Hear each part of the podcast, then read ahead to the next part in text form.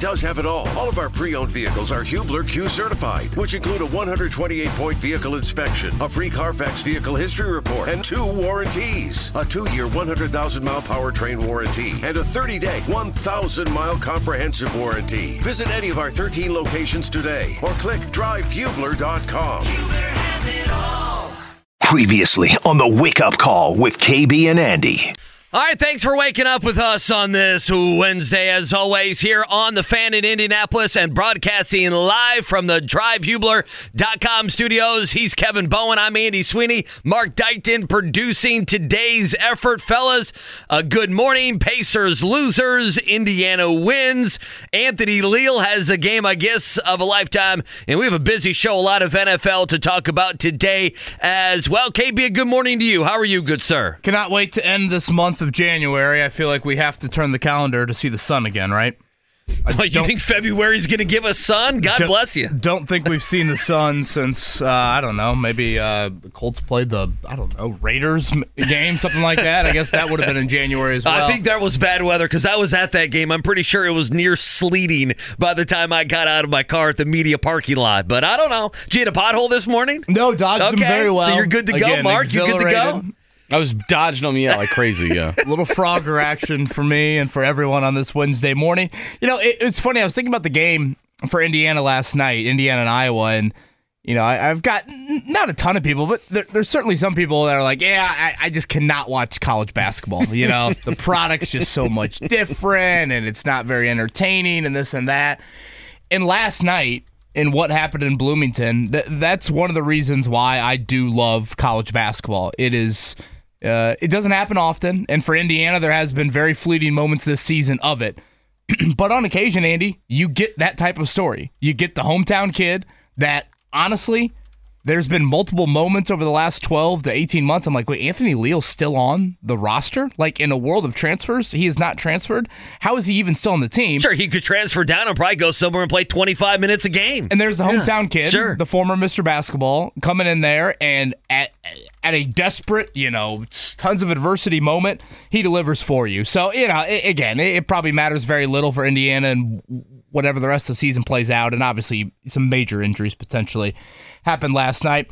But for one night, that's a really, really fun story. Uh, and Anthony Leal seems like a great individual. Loved hearing his comments after the game. Uh, and good for him. Well, look at you being positive. Look at you bringing the positivity on a Wednesday. I appreciate that because it the, the, the win last night in the big picture for IU means nothing. I hate saying it like that. It's a it could be a start. Well, the renewing Xavier Johnson injuries yeah, probably mean a, more than anything. It's a yeah, it's a quad two win, so it means very little. Uh, but the injuries and the stories, Anthony Leal, and then on top of it, I mean, Kel'el Ware was a beast last night and was obviously injured. And I thought a couple times during the game, I thought, man, Mike Woodson, are you going to be able to keep him in the game? Are you going to have to get uh, Kel'el Ware out of there? So we'll talk some IU. We have some Mike Woodson, some Anthony Leal sound as well today. Uh, and then last night, the return of Tyrese Haliburton. Now, he only played 22 minutes. I want to say, wasn't our o- over under 26 and a half?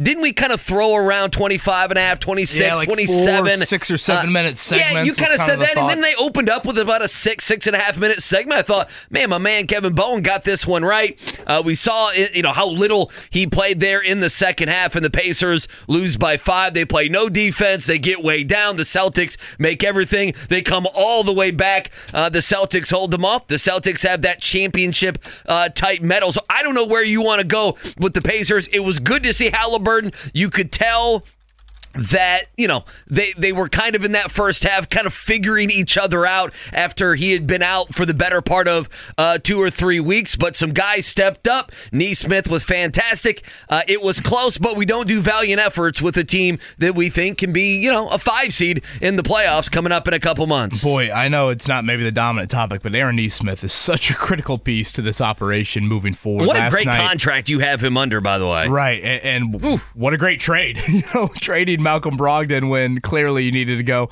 in a different direction there, taking a chance on a former lottery pick and like Jalen Smith and obviously like Tyrese Haliburton.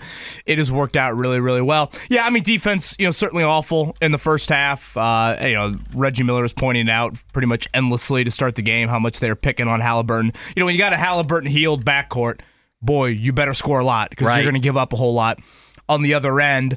Um, as far as the minute thing, I, you know, part of me was like, man, when he exited midway through the third, I'm like, wait, that's it? Right. You I know, thought we were going to get one more shot at this. And, and so I'm sitting there thinking, wait, could you have staggered that better? Like, could you have taken a chunk of the second quarter and waited until the fourth? And then I'm like, you know, maybe there's part of Carlisle's like, the fourth quarter might not even matter tonight.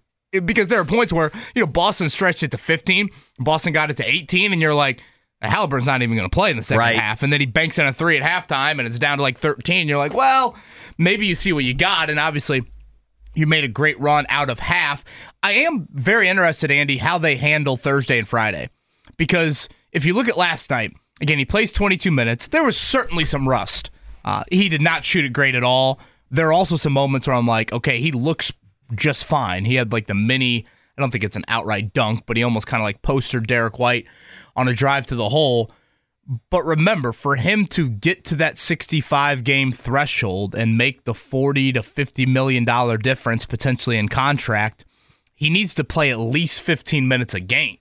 So do you look at the back to back with New York and Sacramento coming up and say, all right, you can play 15 minutes. do you hover around 22 Sure. again on Thursday and Friday night? That's the only back to back between now and the All Star break. So I am interested in that. I thought last night would have been a nice night to have Mathurin and or McConnell kind of give you a jolt when you had gotten you really punched hard by Boston's first unit there um, because you just flat out you just can't give up 80 and a half and expect to come back and win. I know you did against Phoenix, but that's playing with absolute fire and and Boston, you know, made enough plays down the stretch. What the, the Pacers had one possession down three, is that right? Yeah, Is I- that the shot clock I- violation? I, I have the I have the play by play up here. Yeah, they they got it within. Oh goodness, yeah, they got it within three with a minute to go. It looks like. Yeah, and they kind of swung it Otherwise, around the it's a horn, five-point and I game. think Nesmith had a three blocked, and then Turner had a shot at the rim to maybe cut it to one, and that got blocked as well, and it turned into a shot clock violation. So yeah, 129, 124. The Pacers lose that one last night, and they will be at New York coming up tomorrow, and then Sacramento back to back on Friday. Who won again, by the way? I mean, the Knicks, all they do right now is win. I, I can't Without believe Randle, I'm. I- without I, just can't believe I'm saying that. Our guy Eddie Garrison always sends us, uh, producer extraordinaire, always sends us the stats. I mean, right now the Knicks, since acquiring OG Anunoby, are 12 and two, and they've won eight straight games. Not too bad. And then in the last couple, they've had Julius Randle. Uh, we're gonna dive into this more in the 7:30 segment. We'll get you some Tyrese Haliburton sound as well. I, find it. I know we've texted about this, KB. I find here all of this interesting because, and I, you know, we talked a little bit about this yesterday when they brought him back against Portland. You know, I'm not saying they brought him back too fast. Uh, they're the medical experts, but boy, it sure beat the timeline that we thought we were working under, right? We thought, oh, it's going to be at least two weeks, and then then they got to test him out, and then he might they might want to ramp him up with a practice or two, and so we were thinking, you know, this could take two two and a half weeks, perhaps even three weeks, whatever it was, uh, and then he comes back and he plays the game. He's hobbled a little bit, and he plays 35 minutes in that Portland game, and then we see him out for what was it, four games? And then he's back last night. And I thought, you know, before the game, Rick Carlisle with us yesterday. And I thought after the game, Tyrese Haliburton talking about it, they were very open in. No, we are gradually, because sometimes, you know, you say things, do you really mean it, right? Gradually, we are going to ease Haliburton back into it. And I'm totally good with that, by the know, way. It's so much Totally so, good with it. so much so that you're on the road in a close Sure. and winnable game Right, right. against the Boston Celtics. And if you win that game, you win the season series against the Boston Celtics. They win the game, they win the series 3 2 against you. And I'm not saying that's a huge deal, losing the season series to, to Boston, who is a great team, who probably should be uh, in the NBA Finals this season. But they have made it clear we have a plan. And we are sticking with that plan. Last night, the plan was for him to play probably around 22 minutes, and they were not going to budge from that. And I just, I find that interesting given that 11, 12 days ago, you know, the guy's coming off an injury and played 35 minutes. Uh, the Pacers, I won't say they got scared off, but, you know, I think they were saying, hey, we got to make sure this guy is okay. Well, we it- can't have this linger in the next 30 games. And Haliburton accurately called it a setback last night. You He know, did. you've kind He of been did. waiting for that word from the Pacers, and that's what he called it after that Portland game from a few weeks ago. Boy, how good! uh, Again, Boston is just they are so good, so skilled. Derrick White's their what? Their fifth weapon on offense. I know he could be an All Star reserve, and he Yeah. absolutely torched you Reggie told you about 18 times during the game. early on. We get it, Reggie. Um, I'm excited to see Purdue tonight. I, I I know Purdue Northwestern. I mean, I was a little surprised to see the line is 12 and a half. Purdue favored by You, 12 and you half. always ask me, Andy, what would you do with Purdue 12 and a half? And I've taken Purdue. Man, that's a lot of points, is That it is not? a lot of points. It seems like a lot of points. But I, I think this game tonight is an item on the March checklist. And, and, and I've kind of harped on this a lot with Purdue this season. How do you make me feel better in November, December, January, and February about March? And there's a lot of things I think you point to if you're a Purdue fan and you feel better about it. What Boo Buie did to you back in December, that is worrisome for when you get to March. Those type Boo Buie is a great He, guard. he had me be 31. He, he had 31 for people that don't know last time around, and he basically got to the rim and got to the foul line when he wanted to. it- well, 31 and then tack Yeah. on what? Eight assists and zero turnovers in that game? Yeah, and ni- then, nine assists, zero turnovers, couple rebounds. Yeah, I was mean, great. an all American type of effort. You go back to last year and then beating Purdue. He had 26 in that one. So this guy, this type of guard, has been very difficult to defend. Now, Lance Jones fouled out late in that first matchup. That was two months ago. You know, again, I, I'm just curious how Purdue defends a guy like Boo Buie. There are not a lot of guards like him in college basketball. I certainly want to make that clear. But when you get to March, you know, sometimes those mid-major teams, or just teams in general, can have these sorts of very dynamic, maybe not the biggest, but very dynamic guards at certainly you know late clock situations, making plays, getting into the lane to your point, and facilitating for others. And Purdue, I don't think has played a ton of these types of players this season, so um, I am anxious to see that one tonight. Again, that is at six thirty, so we'll hit on that as well. Can I say God bless the Big Ten? I love these 6:30 matchups. Is this a Fox uh, Fox Sports One see, game? See, selfishly, I would like it a little later, just just, just to get the kids bath to time? bed. What is it? Yeah, is it bath times Yeah, going on? I mean, What's happening in the Bowen household? Is it? Yeah. I actually don't mind like a little like Pacer start time last night was great for me. Oh, it's if I'm gonna be very selfish, Or you I'm go a with the- 7:30. You're good with the TNT. I did reach out to uh, Adam Lefkoe, who is anchoring the coverage there. Uh, see if we can have him on sometime to talk some NBA. It was a good broadcast last night. No, I thought love Kev- some Kevin Harlan. Yeah, Kevin Harlan, Reggie Miller, Allie LaForce, outstanding there. Um, another news item we can get to at some point today. Gardner Minshew is a Pro Bowler. It's the fu- it's the best part of the season right now. I love it. God bless him. So let me uh, let, me make sure I've got this Not right. Zaire Franklin. Okay, so if Zaire Franklin and Gardner Minshew go back to their respective high schools at some point this offseason and the principal, you Yes, know, sir. We've got an assembly, and here we are. Oh, the and, assembly. It's you know, great. All Yeah. right, Let's know, go, guys. Former, uh, he's our school leader in passing yards, and he's a Pro Bowler. Gardner Minshew, and then Zaire Franklin gets announced as NFL's Yeah. leading tackler. The 100 125 really tackles. good Yeah. football player, Zaire Franklin. That's, That's how those great. two get announced. Just because 19 different quarterbacks said no. I, I, I'm not sure if I have that number right. If it's 19, Uh, Josh it's Allen probably pretty damn Josh close Allen to wants to go play in the PGA Tour event at Pebble Beach this Yeah, weekend. well, and other guys are, you know, in Cancun or wherever they go. Yeah. I meant this in all seriousness. Why not Joe Flacco? Well, yeah, I mean that's fine, but why not Gardner Minshew either? I mean, get my man Gardner. I mean, the, here's the thing: At the some Colts, the Colts can't don't you afford have him now. To even earn being an alternate? like, don't you have to cut the alternate list at some point? It, okay, so being a Giants fan, there he are years. wasn't announced as an alternate Yeah, uh, originally, uh, There are years that Eli Manning made it where people used to make fun of me. Ah, you know, he's not a he's not a real Pro Bowler. Did everyone else in the NFC happen to say no to him? I'm It's like, you know what? Yes, they did. They all said other no. People that have earned the Pro Bowl nod. Come on. Is it not? I mean, wasn't Tyler Huntley of the Ravens Right, backup? like- he was a QB last year. This is why I am. I think he was. Uh, our guy Nate Atkins, who we're having on at nine thirty, it may not have been him, but someone tweeted out, and it's absolutely fantastic, and they're hundred percent right. Gardner Minshew, Pro Bowls, one. Jonathan Taylor, Pro Bowls, one. This is part of the reason why I'm more of like all pro than Pro Bowl because the only reason that Gardner Minshew is a Pro Bowler and Zaire Franklin is not is because the Chiefs won, and so Mahomes is now not in the Pro Bowl. So now the quarterback had to be replaced, and you had like obviously there had to have been many quarterbacks that said no to this. Whereas Zaire Franklin, if you look at who made the Pro Bowl from linebackers, the Ravens linebackers. So if the Ravens would have won the game, Right, he would have made He it. would have made I- it. I And- know. and- and I that's know. where- Both of their guys made it. and again, I, I I don't know, maybe I'm you know just shouting out clouds here, but this is where I do have a gripe about.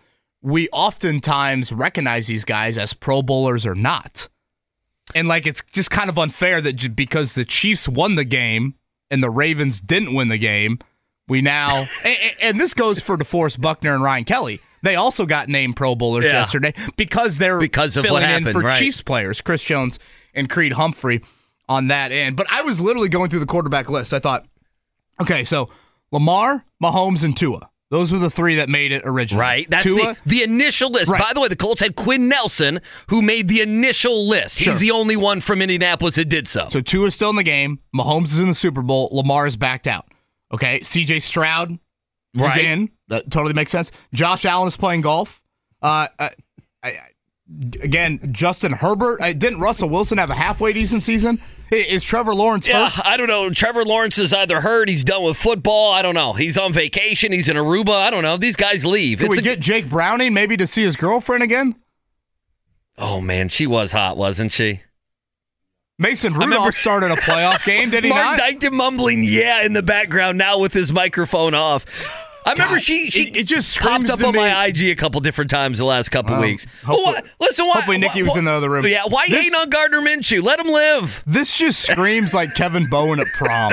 like, all right, you know, um, Or Alyssa and yeah, Sarah and you know, Brittany. Betty Jones couldn't find anybody. Who? Uh, let's let's get out the uh, school yearbook and see if we can settle on someone. Oh, Lunch hey, Lady Doris, what are you doing this Kevin Friday? Bowen's available Lunch at Lady the uh, eleventh alternate. So uh, I tweeted this out. put on my I, I would like to think, you know, he's in his, he's doing whatever Gardner Minshew is doing, which is usually just chilling. Okay, and they call him, like, you you want to come to Orlando? And he's like, I'm here for the party. And he's living his life, and he's not in Aruba with uh, or playing golf with Josh Allen. And so I hope he has a great time. I hope he does something great. He either does something great or really funny, where people leave thinking, "Boy, that son of a gun! Boy, that son of a gun, Gardner Minshew! Look at that Let's guy." pay him $18 million. Well, plus he's a he's a free agent. Maybe he can go schmooze with some people in Orlando. I don't know if any NFL personnel go to Orlando for the Pro Bowl, but there you go. So how do you look at it? Do you say that Shane Steichen got the backup Well, to be a Pro Bowler, or do you say Shane that's Steichen couldn't thing. get the Colts to the postseason with a Pro Bowl quarterback? Oh, I, boy, that's great. I hadn't thought of that. I thought, man, the Colts, what a terrible organization. I mean, get rid, getting rid of a Pro Bowl quarterback to go to this young, unproven guy, who, you know, with injuries and everything else. You got a Pro Bowler right there. a lot in jest with those comments. Uh, a lot of football conversation coming up in a bit. Jordan Reid, ESPN draft analyst at 8 o'clock. Uh, it is Senior Bowl week. It's a very important week. Uh, looking forward to that conversation. See where the draft depth is this season. How does that match up to the Colts? Michael Lombardi, always enjoy our conversations with him at 8.30. And Nate Atkins. Haven't had a, kind of a local Colts person on in a while. And as the month of February arrives and we inch closer to franchise tag deadline and even the combine, uh, we'll chat with Nate about that. I, I think I'll throw a couple scenarios, Michael Pittman, his way. Uh, do you think it'll be a tag? Do you think they can get long term like done that. before? Do you think this hits the open market? I know him and Michael Pittman Jr. have a pretty close relationship, so we'll toss that Nate's way in a bit. Good Wednesday morning to you. Thank you for spending it with us. It is the wake up call, KB and Andy. Whether it's audiobooks or all-time greatest hits, long live listening to your favorites. Learn more about Kisqali ribociclib 200 milligrams at kisqali.com and talk to your doctor to see if Kisqali is right for you. Life is so much more than a diagnosis. It's about sharing time with those you love, hanging with friends who lift you up, and experiencing all those moments that bring you joy. All hits, no skips. Learn more about Kisqali ribociclib 200 milligrams at kisqali.com and talk to your doctor to see if Kisqali is right for you.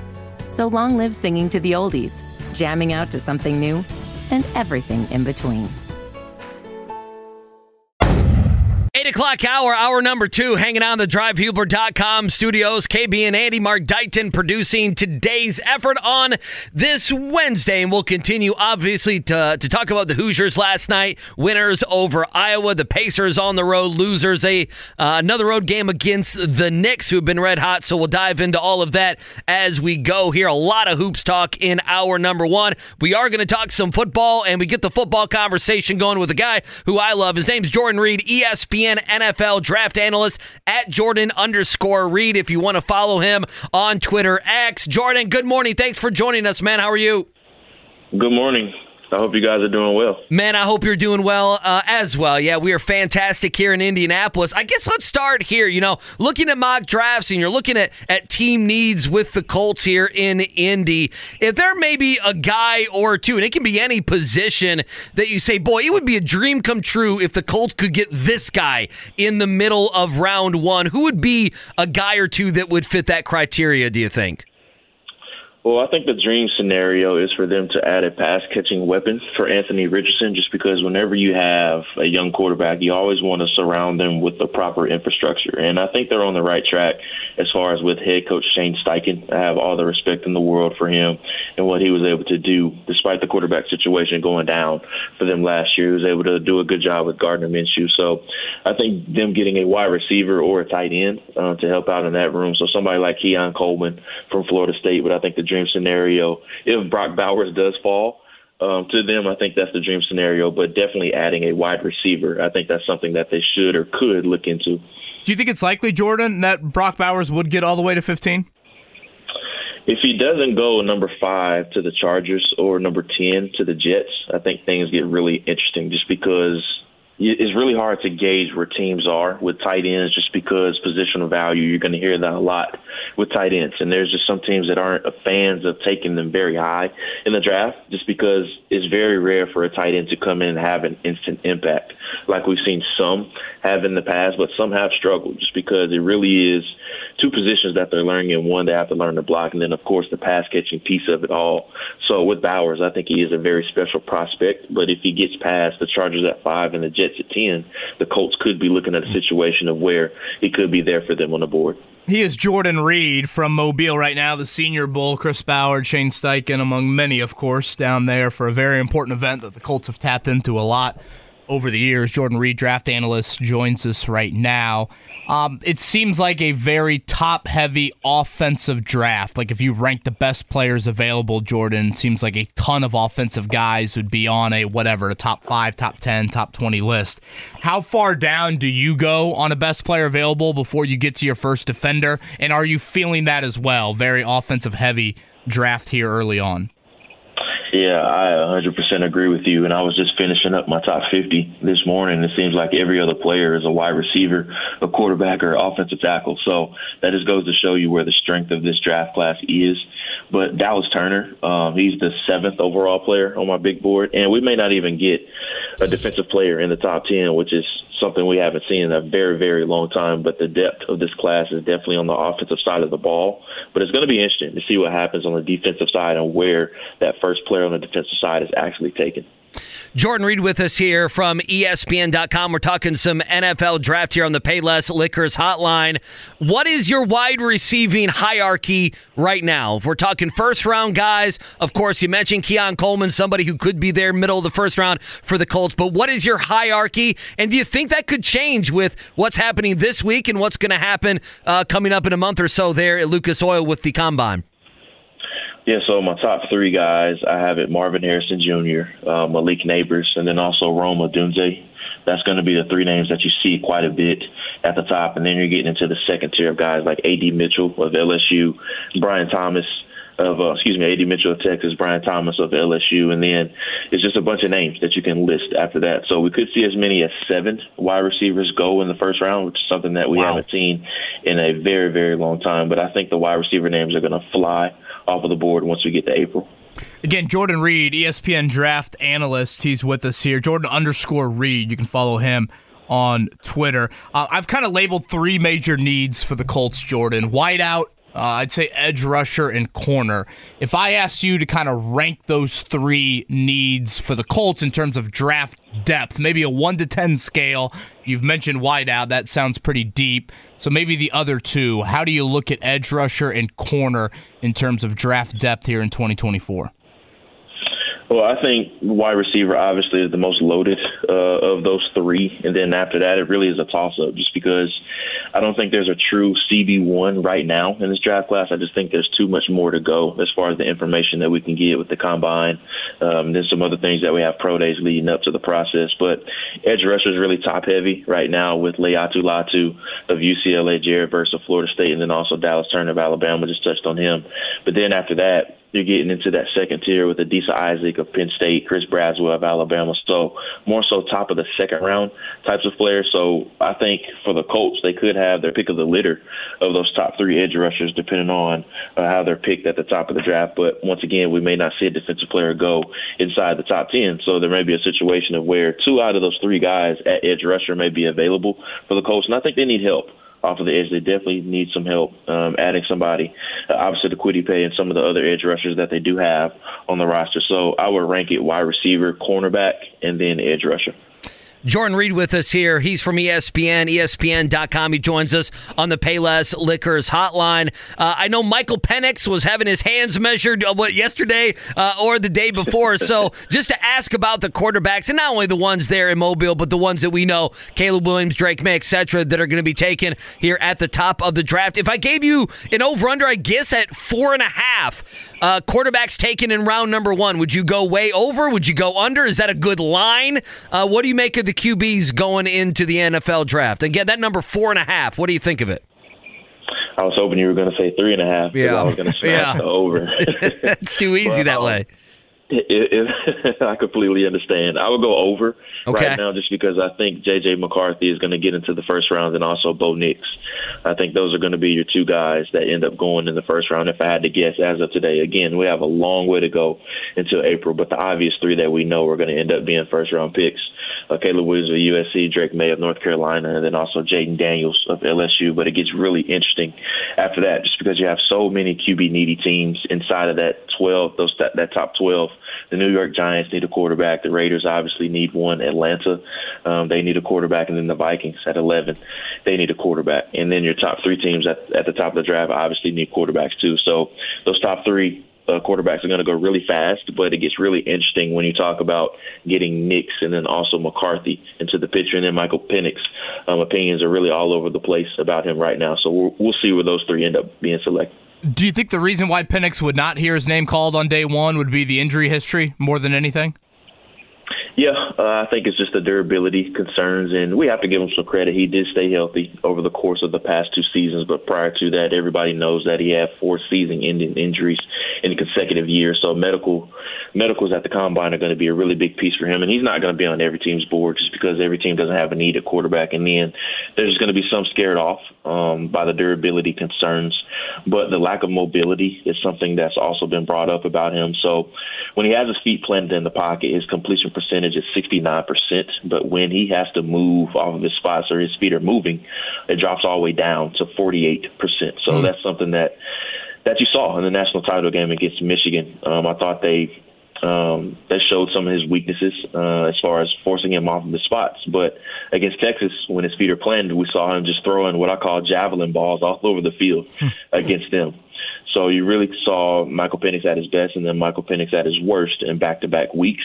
And that's kind of where his draft stock is right now. There's just a lot of mixed opinions about where he could go. And then, of course, the medical piece is going to be very, very key for his draft stock. Javelin balls. I love that. love that description there You from need, Jordan you need Reid. a tra- Jordan. You need a trademark. I was gonna say. before some other you know radio gas bags in Indianapolis You trademark have it. Come Kiper on. the set come you know the last Thursday in April steal that from you here, Come on. Jordan. Jordan Reid, part of the Plenty of ESPN. fancy scouting terms for you guys. I love it. Part of the ESPN draft coverage. He's with us here again, live from Mobile at the Senior Bowl. Last one for me, Jordan. Um, I, I, I've kind of always said, and maybe it's a stupid core philosophy, but like I would not draft a running back till day three. That, that that's kind of how I view the position, the longevity of it. Just how that nature, how that position can have so much turnover. Do you have any like core drafting philosophies? Like, if you were a GM, what would be uh, maybe a draft rule or two you would have when it comes to the draft? Um, I would say don't worry about positional value just because at the end of the day, all that matters is did you get it right? Everybody says don't take a running back here, don't take a tight end here, don't take this position in this round. I think the Detroit Lions are a great example of that last year. Just take the players that fit you, and then we'll worry about the other piece later. So just take players that fit you because at the end of the day, the only thing that matters is did we get it right? He basically said my idea was stupid. Yeah, Andy. yeah. You were very Uh, nice. yeah, he did. Yeah, in a very politically correct way, Jordan. Was- Thank you for it was, saying it was one of those javelins he threw right, Right, at you. uh-huh. That's exactly what happened. Jordan Reid with us.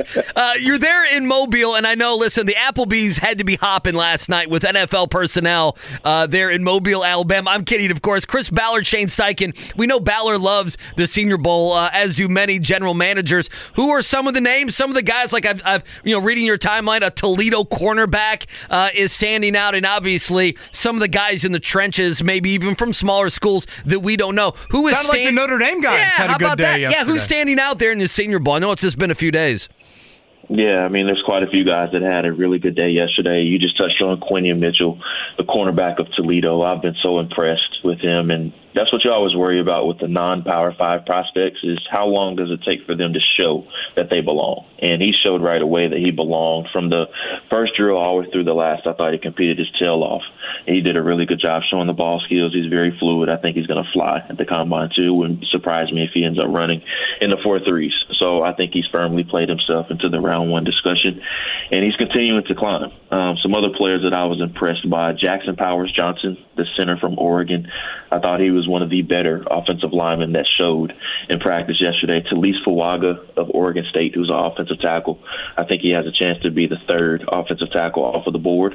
Um, inside the top 15, um, Laiatu Latu of UCLA, of course, he looked the part as well. Disa Isaac from Penn State, uh, who's an edge rusher. I think somebody is, is somebody Colts fans need to get very familiar with, just because we know Ballard values those athletic traits, and he definitely has that. So keep an eye on Adisa Isaac uh, for the Colts, maybe somewhere in the second round or on day two. Again, Jordan Reid, ESPN draft analyst, terrific stuff with us right here. Jordan, if you're going to be in Indy for the combine, we'd love to have you on again. Uh, it Whether it's audiobooks or all-time greatest hits, long live listening to your favorites. Learn more about Kisqali ribociclib 200 milligrams at kisqali.com and talk to your doctor to see if Kaskali is right for you. really enjoy our conversations, enjoy Mobile, and enjoy uh, what is Christmas season for you. Absolutely. Thank you guys as always.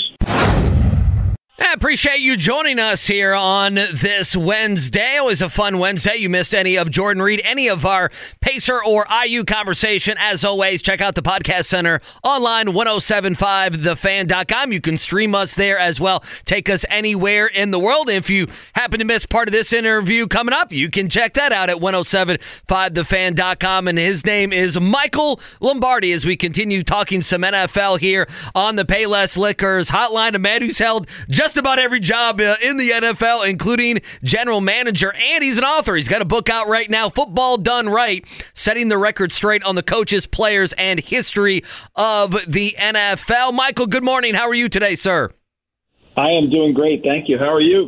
Man, we're jacked up. Uh, it's always a fun week around here before all the uh, Super Bowl festivities and everything really kick off next week. Uh, I'll dive into maybe some of the intricacies, uh, if you will, of the game. But you know, you're writing this book about the history of the game, and no doubt you've been around it with the matchup. Uh, not this weekend, next weekend there in Vegas between the Niners and Chiefs. How will that add, do you think, to the history of the NFL? Specifically, guys like Andy Reid and Pat Mahomes, if they can get yet another Super Bowl championship. You know, uh, I think to me, it, it, you know, obviously your careers are judged over the collective, uh, collective wins and the ability to have the competitive stamina to continue to be in the top of your game every year is a mark of excellence. And this year they did it as a, as Patrick Mahomes said, they they've kind of done it the hard way. They were nowhere near where they needed to be offensively during the season. It wasn't until after Christmas that they kind of finally got their act together. And uh, you know, they figured out what they needed to do offensively and now they've won, you know, four straight games if you count you know, starting with the Cincinnati game and then the three playoff wins, and they're they're where they they where they usually are, and they got there the hard way. So it's a credit to them. Michael, what do you view as the biggest uh, storyline or matchup in regards to who will ultimately win Super Bowl Fifty Eight? Well, I, I think if you're a Niner fan, you're saying to yourself, "We got to the Super Bowl, and our defensive line, which is the strength of our team." Hasn't played well in two games. We haven't been able to dominate the line of scrimmage. Teams have kind of had their way with us. Green Bay moved the ball up and down the field. Detroit did as well. So we're supposed to be an elite defense, but we're nothing but elite. We haven't even come close to it. So I, I think to me that's part of it. That that's really kind of where you're thinking. Can this 49er defensive front become the front that we believe was good enough to be one of the top defenses in football? And if they can do that, this Chief offense, if you study them closely over the last four games, which which I have, you know, they've changed their model completely on how they move the football. They they've tried they've done more about what they need to do to win the game as opposed to winning the stat sheet. So when you break them down, you know, they they've had 40 drives in those four games and they've had and they've been able to they only average 5.8 yards per play right? Wow. But they've had 20 of those drives have been for seven plays or more, and 16 of those drives have resulted in, pa- in points. So they've controlled the ball, and they've done it without being great on third down. They're only they, they've only converted 18 out of 51 third downs on the four games. So they've been able to do it playing what I call Canadian football, two to get first downs and two downs. And they haven't made explosive plays either. They've just been very efficient and have protected the football. Michael Lombardi's been a part of three Super Bowls, has the new book out. Again, Football Done Right, setting the record straight on the coaches, players, and history of the NFL. You can find him on Twitter at M Lombardi NFL. What praise and what criticism is fair of Brock Purdy. There seems to be a bunch of people who don't love Brock Purdy, and he's, you know, at the end, you know, Mr. Irrelevant at the end of the draft. You would think, you know, an underdog story we could get behind, but we know his play in the Super Bowl is going to be huge if the Niners go on and win or not. Well, I mean, I think it's somewhat ridiculous. A guy averages 9.6 yards per attempt. He, he's had one of the best years in football, and we're giving him crap. I mean, I, I thought we loved a rags to riches story. I know. I, I thought we loved this, and you know, we love Kurt Warner. Kurt Warner went to Green Bay as a college free agent. Wouldn't even throw a pass up there. They cut him went to go work in a supermarket, and now he's in the Hall of Fame. And we can't wait to to share. Oh, that's the greatest story of all time. How about Brock Purdy? You know, why doesn't he become the greatest story? I think there's so much within the media that there's people that wanted Trey Lance to be that quarterback. They they had everything invested in that decision, and it didn't work out. And now Purdy's kind of paying a price for it when they should be rejoicing about Pur- Purdy. So uh, look, Purdy's he you know you know everybody thinks well he's not a good athlete. If he's not a good athlete, ask Brian Branch who was trying to tackle him on that long run when they tied the score at 24-24 and Branch couldn't catch him you know? So the kid doesn't get enough credit, and he always gets the blame, and I think he kind of likes it. He's really a good player. I've been saying it for a year. Like at some point, will we stop talking about him being Mr. Relevant and start talking about being good? Uh, the book from Michael Lombardi sitting on my desk, actually, back in my office. Football Done Right, setting the record straight on the coaches, players, and history of the NFL. Michael Lombardi, former GM, joins us here on the Payless Liquors hotline. Shifting gears, uh, you more surprised, Michael, that we might get through this coaching cycle and Mike Vrabel and Bill Belichick didn't get another opportunity? I don't know how you stand in front of your fan base and say, we're committed to winning. We'll do whatever it takes to turn this franchise around and then you don't even get on a, on a flight and interview them. I mean, the Washington football team, you know, is flying over Nashville. They're going to stop in Detroit to interview Aaron Glenn, and yet they haven't had any time to interview Belichick or Vrabel. Seriously, are we serious about that? I mean, what does that tell to your fan base that you really believe that Adam Peters and some new coach are going to be better than Vrabel would be as the head coach or Belichick would be as the head coach? I find that really hard to believe. The Atlanta Falcons have won 21 games over the last three seasons. You know, they haven't been very good, and yet they decided to go with their own structure, the structure that built the team, the structure that said they weren't interested in Lamar Jackson last offseason of their front office. And I like Raheem Morris as a coach, but they picked a coach well below 500 in his career and passed on two coaches that have have been well over 500. So it, it's the NFL in a nutshell. It's about protecting your desk. It's about guarding, keeping people uh, outside. They say they're committed to winning, but really, are they? Do you have a favorite coaching fit so far? We've seen six of the eight filled. Anything that you particularly like? I love the Harbaugh. I love the Harbaugh hire to the Chargers. Look, the Chargers needed toughness, mental and physical toughness. They needed an identity. They needed they needed someone to come in and build a team and not look at an analytical sheet and go for it on fourth down. And they got it. And they got it with Jim Harbaugh. He's always been 71% winning percentage coach in the NFL, won a national championship in, in college, turned Stanford's football program around. The University of San Diego, when he took that job, I was sitting with him at Piedmont High School. We were both working at the Raiders at the time. Our two kids were playing in a high school game against Piedmont, St. Mary's versus Piedmont and he says, I'm going to take the University of San Diego head football coaching job. I said, Are you crazy? what are you going to do that for? You're Jim Harbaugh. You don't need to take that job. And he's like, Look, Coach Walsh always said, if you want to be a head coach, go be a head coach. And I want to be a head coach. And he did, and he won there. So I, I, I think to me, this is a great hire.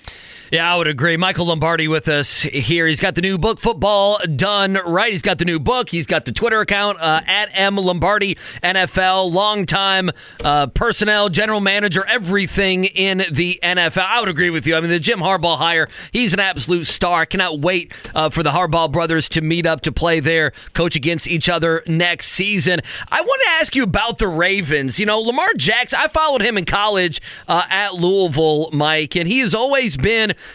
you know, in big games there, he wasn't always his best. They never won 10 games with him, but he won a Heisman Trophy. And then here, you know, they were so great uh, in that regular season, and he was so great. He's going to win his second NFL MVP, but something happens to either him or that team, two and four in the postseason.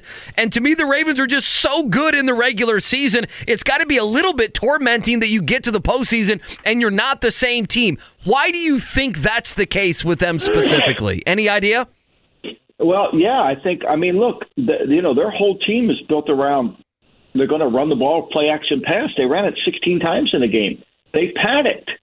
They panicked. I mean, they got down seven, uh, set, 10, 14 to seven, and they seemed like they just panicked. I didn't understand it. They got away from what they did. Excuse me. Excuse Bless me. you.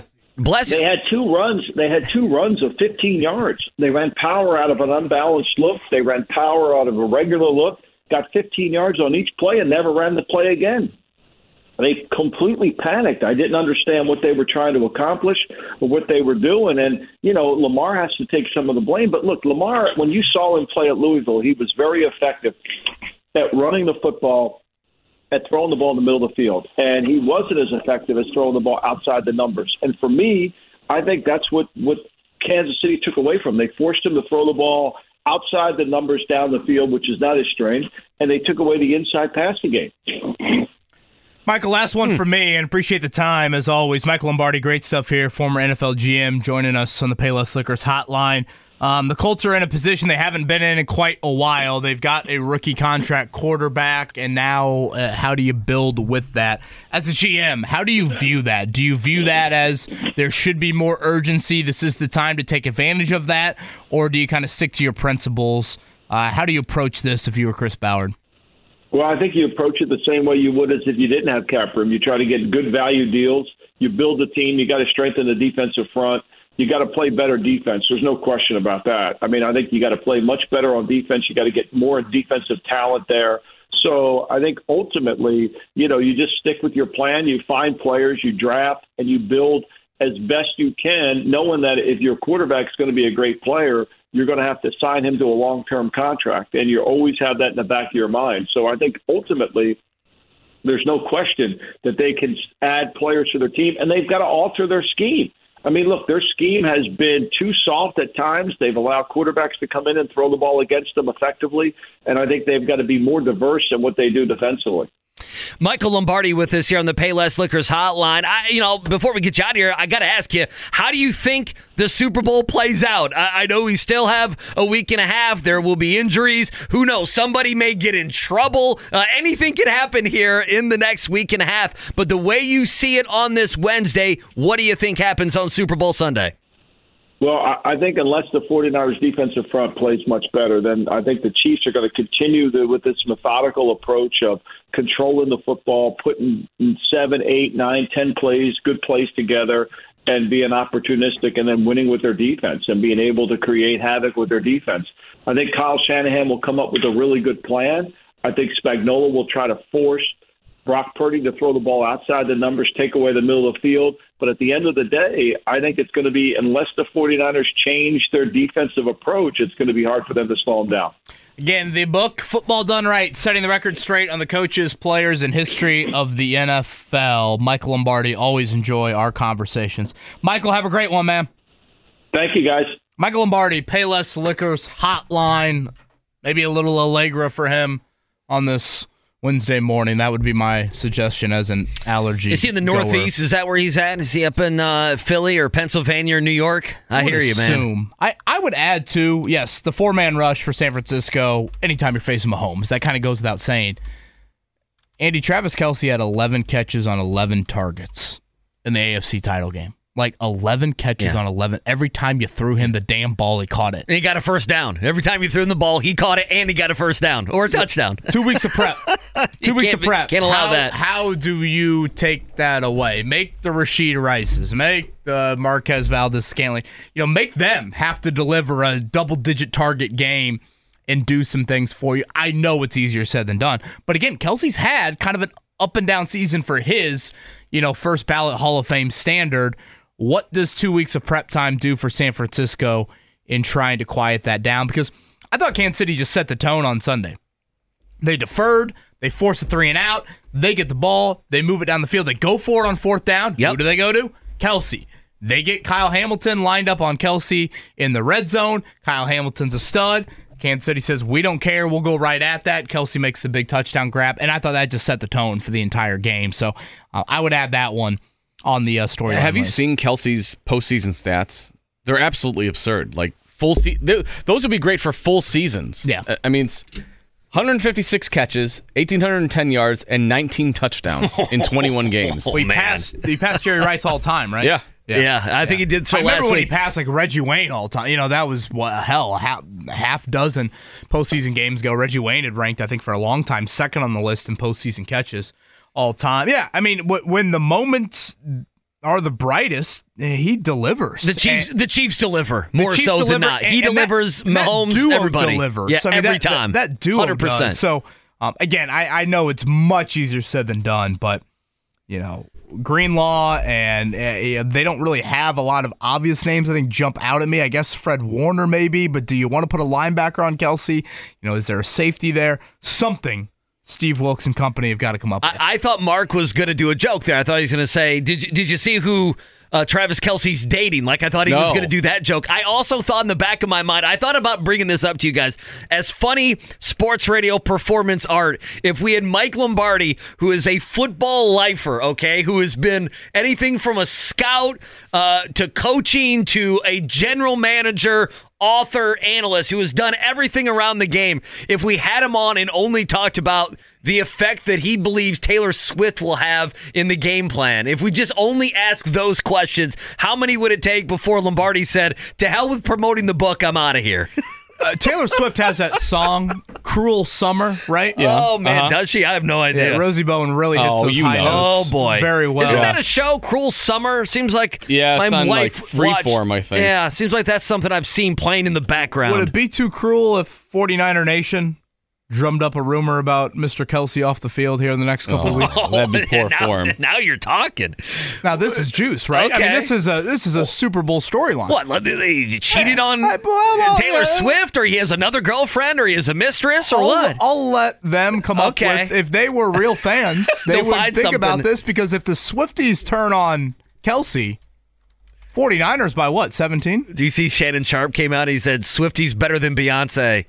She she moves the needle second to only maybe Michael Jackson. He was getting Mm. Crushed, and I love that. The Queen Bee. I, I know. I, I don't know. He the, said, "Bring it uh, on." He said, "Let's right? go." I- isn't Yeah, beehive, little call- beehive. If I'm a sports gambling site, I am hammering these Taylor Swift prop bets. Get the get the you know, the girls, the 18 year olds and stuff to 44 sign up. seconds, right? That was how long she was on TV for the entire. Was it 20, AFC I thought it was 24. I thought, I thought I I saw saw 24. in three hours and nine minutes she was on for 44 seconds. yeah. You but can I'm so mad she's ruining my Sundays. You know, Get you can here. you can bet on the national anthem and everything. I did have a buddy like four years ago. Like I know someone who was in the arena when such and such was warming up, and she was going over every single time. You need to bet the over. So I put twenty five bucks on the over, and the over did hit. It did hit. Wow, I, don't I think, was thinking maybe nerves in the moment, you might go faster. I didn't believe him that he had an inside source in whatever stadium, but it did hit. Uh, you can bet. Will Travis Kelce propose to Taylor Swift? I did God. see that. Uh, I did see Not that. even- Life is so much more than a diagnosis. It's about sharing time with those you love, hanging with friends who lift you up, and experiencing all those moments that bring you joy. All hits, no skips. Learn more about Kisqali ribociclib 200 milligrams at kisqali.com and talk to your doctor to see if Kaskali is right for you. So long live singing to the oldies, jamming out to something new, and everything in between. Money. Canada. It's not even the United States. All right, welcome back. Nine o'clock hour, hanging on the drive, Hubler.com studios. Always love doing that. Great stuff. Michael Lombardi, Jordan Reid. You miss any of our NFL conversation, you can check it out, 1075thefan.com. Reminder pop quiz coming your way here in about a half an hour. But for now, we head on back out to the Payless Liquors hotline. Nate Atkins joins us from the Indianapolis Star following the Colts in the NFL. For them, Nate, good morning. How are you today, sir? Doing great, Andy. Uh, just uh, it's amazing. It's already been just a few weeks since Colts season ended. Here we are, uh, what like two weeks now from the Super Bowl. So it's sort of like that that that moment we're all kind of wondering what what we're supposed to do at the moment. So it's it's a little different than the last two off seasons. I feel like where like last year, I think we're lining up like 14 different head coaching candidates already and trying to track all of that. Luckily, a much quieter off season for the Colts so far, but I don't think anyone's complaining.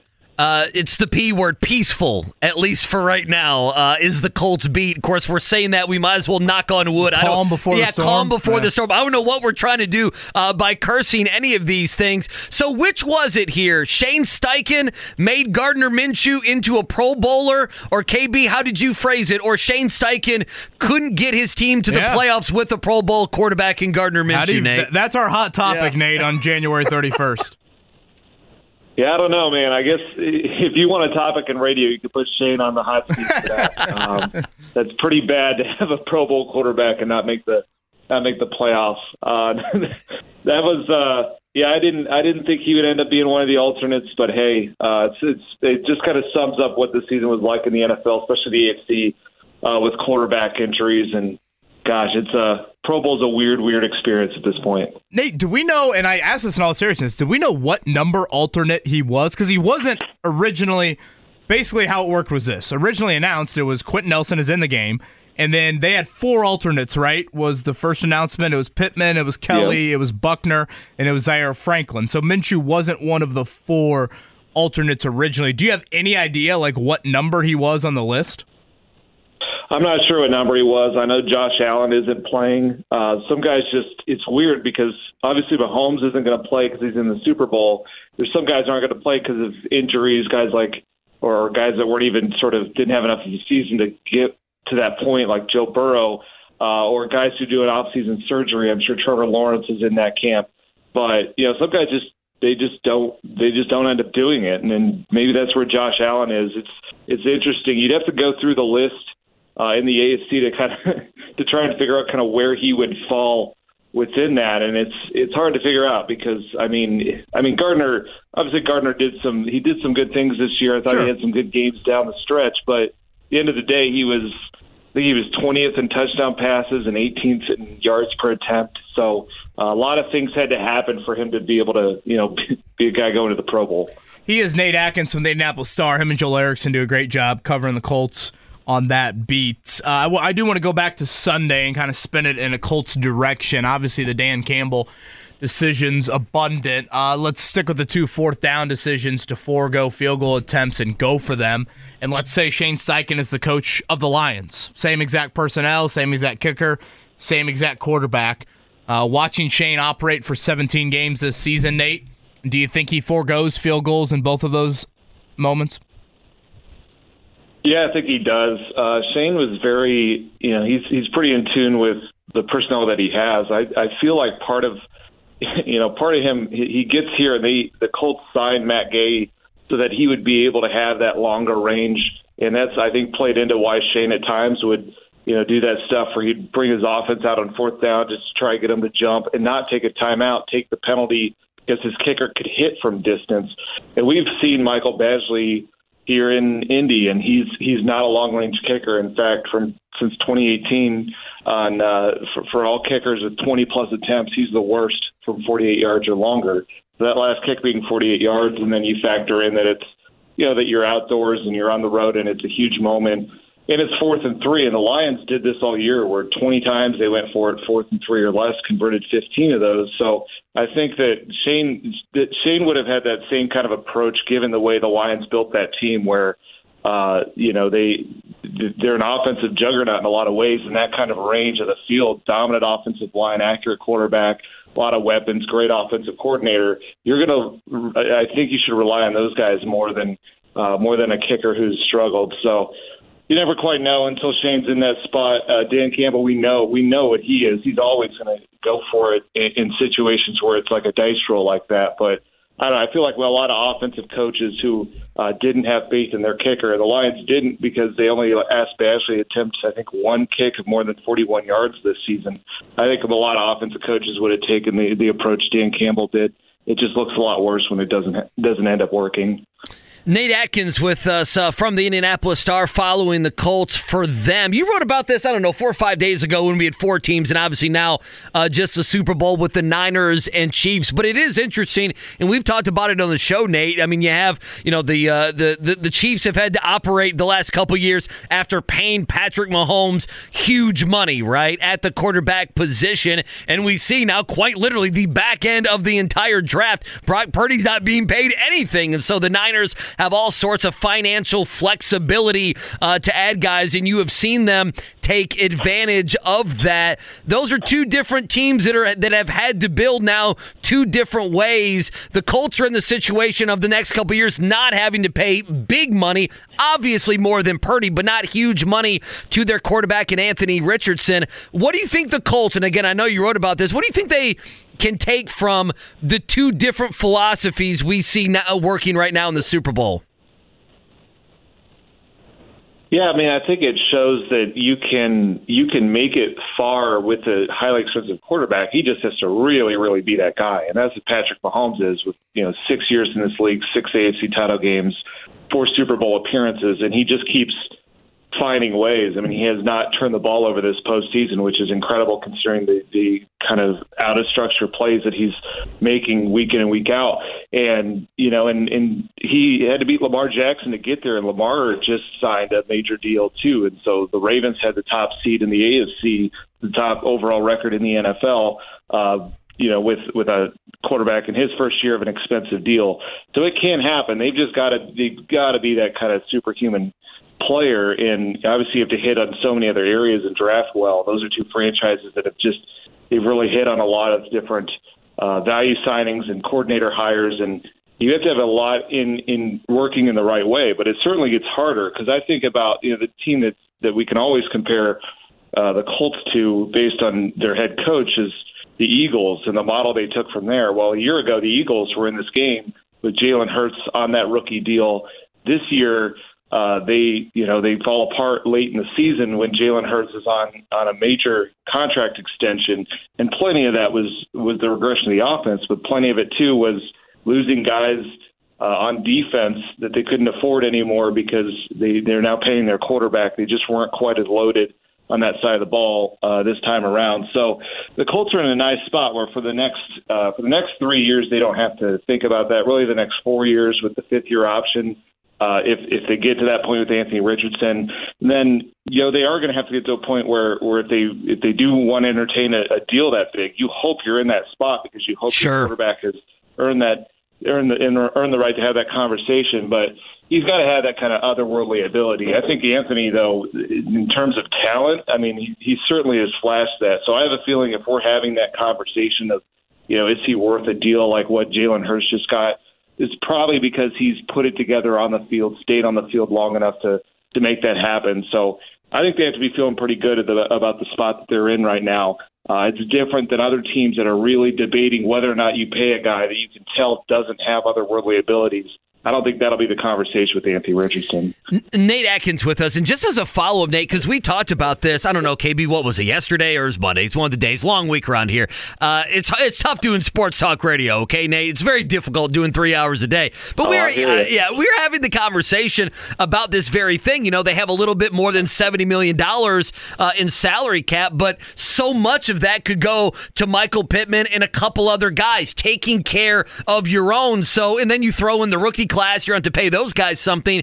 I don't know how much flexibility they actually do have. And so it's kind of this odd thing of, you know, do they take a swing outside the building? Free agency? That's not always a team friendly deal, though, once you get into free agency. So they're not paying their quarterback, but they might pay, you know, a bunch of guys. And quite frankly, a lot of these guys on the team haven't made the postseason. So how do you think, how do you think they deal with that? I don't even know the question there, but so they have the flexibility, but they also might bring a bunch of these guys back. What do you make of that? Yeah, I mean, we know under Chris Ballard, his mo has been to re-sign his guys, and at times that has been, you know, it's it's not been the most popular thing. But I think this year it's much more justifiable given that they're coming off a nine and eight year. Given the guys that are free agents are players that it really would hurt to lose. Obviously, Michael Pittman Jr. I think Julian Blackmon you could throw in that camp when we watched what the secondary was uh, after he went down uh, Grover Stewart when we watched how the run defense was when he wasn't out there. So it makes sense for them to go go out there and really lock these guys up. And because they had great years, they're going to be more expensive, especially Michael Pittman Jr. Uh, but the the one advantage you have though, too, if that's the route where you're going to spend a lot of money on your own in-house guys and, and sign them to multi-year deals, is they do have the ability to structure it in a way that that can uh, push the cap into the into the future years. The salary cap's going to keep rising each year. So they've got 70 million available this year, but next year they're up way over 100 million. So they can push some of those some of those cap hits more into the future if they want to go and and really bolster the team right now. And and that's easier to sell to the guys that you're bringing back on your team because you're able to say, hey, we want to bring back more of you guys. You want to be able to add to it. Uh, you know, they need to actually follow that up if that's going to be the line of thinking. But I think they absolutely could do that and go out and you know position. I think that that they could really look at and, and, and should look at is like outside cornerback. Is there another guy that could fall in that uh, Stephon Gilmore type of range, or maybe a little bit lower than that? Uh, but but a swing of a, a real veteran that you could put on the outside opposite Juju Brents that can really get this thing moving because obviously we know that position has held them back. And so if you just go at a couple positions that have that have really hurt them uh, that's the main one that's jumping out to me. I think you could argue, you know, a veteran, another veteran receiver maybe could be could be something or a tight end. Uh, but there's, I, I don't think it'll be a bunch of different outside players they need to get, but one or two swings uh, like they have done before. If he's willing to do that, I think you can structure the guys you're bringing back and be able to fit a lot of these different guys under the cap and and make them feel like you're going for it at the same time. Yeah, Nate Atkins is with us here from the Indianapolis Star. And Nate, I, I want to focus. I know you've certainly written a lot. I've got a very good relationship with Michael Pittman Jr. I want to focus on Pittman here for just a second. February 20th, that begins the franchise tag window. It's a two week window. Uh, and then March 13th is the start of free agency. So, with those dates in mind, I'll throw you three options for Pittman. Uh, what do you think is the most likely? The Colts tag him in that window and then figure out the long term deal later. They just figure out a long term deal before free agency starts on March 13th, or he ultimately hits the open market on March 13th. What do you think is the most likely? I think the most likely is they franchise tag him and work on a deal from there. Uh, because I think if they get to the point where you know they're they're going to make an offer to him, uh, you know, before before that date. But Michael Pittman, he wants to hit free agency, and it's not just it's not because he's like dead set on leaving. He wants that benefit of uh, the competitive market and teams bidding up on each other. He kind of wants to see what all is out there. It's it's just a very advantageous spot for a wide receiver of his caliber to be in right now, and he's a guy that has thought a ton about this growing up kind of around the game with a dad who played running back for a long time. He's been preparing for this moment. And this is the way he's always talked about it. He always wanted to uh, once you know once they got to a point where they weren't extending big time offers to him early on. He wanted to just wait and get to free agency. Uh, the Colts, I think, will realize that they know it's going to cost them a lot, no matter what they do, if they're able to get him under contract. But if you franchise tag him, at least you take away uh, that those other teams and their their chances of bidding on it. Now you still have to come through and, and make reasonable offers, I think, because the, they they have to handle this the right way. Because what what I don't think they should do is franchise tag him and then just try and use that as all the leverage they have in the world because they've tried to use the franchise tag as a leverage point with a star player before and that led to a meeting on a bus and a four game holdout and a lot of nasty stuff with Jonathan Taylor.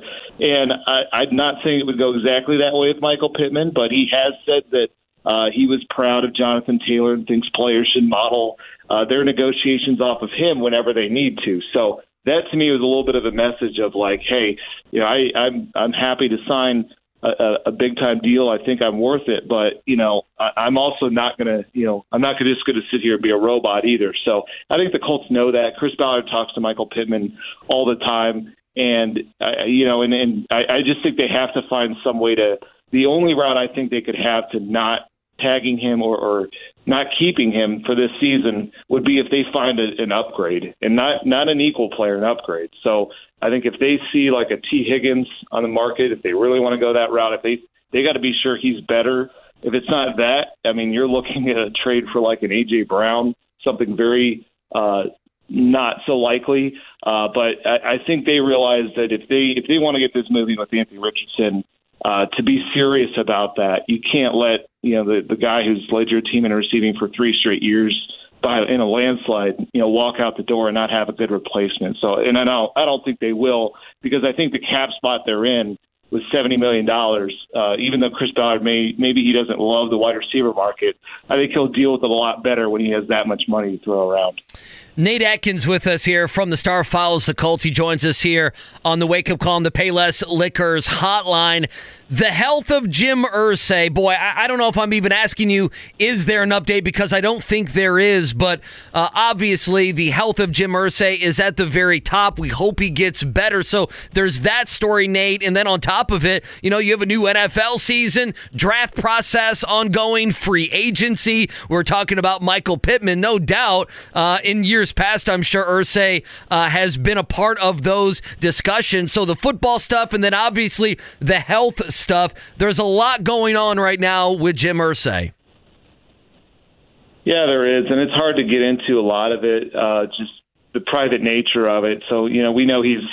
He, the Colts put out a statement that he's dealing with a, a severe respiratory issue. He's he's been dealing with that for uh, for for quite some time now, and there hasn't really been any update from there. So um, kind of until we hear more, it's hard to hard to say too much on the the big picture, the long term of that. Obviously, when he's dealing with that, he's not going to be um, as involved as he often is, and and obviously this time of year he's usually he's been very involved. The last two off seasons, you think about it, last year was the coaching search, so he was in on all those kind of final interviews, and the year before was kind of his his stand to to move off of Carson Wentz and and get the quarterback uh, figured out. So um, I guess in, in a sense, you know, it's they don't have nearly as many decisions to make as a franchise, uh, but uh, but yeah, until until he's back or until we hear kind of an update on, on where he's at, you know, it's just a hard thing to read too much into, and it's not something I really want to speculate on too much either. Just hoping for the best for him. He is Nate Atkins from the Indianapolis Star. Nate, I know it's a quiet time in the off season, not necessarily the worst thing in the world for your franchise that you cover, uh, but appreciate you making time for us here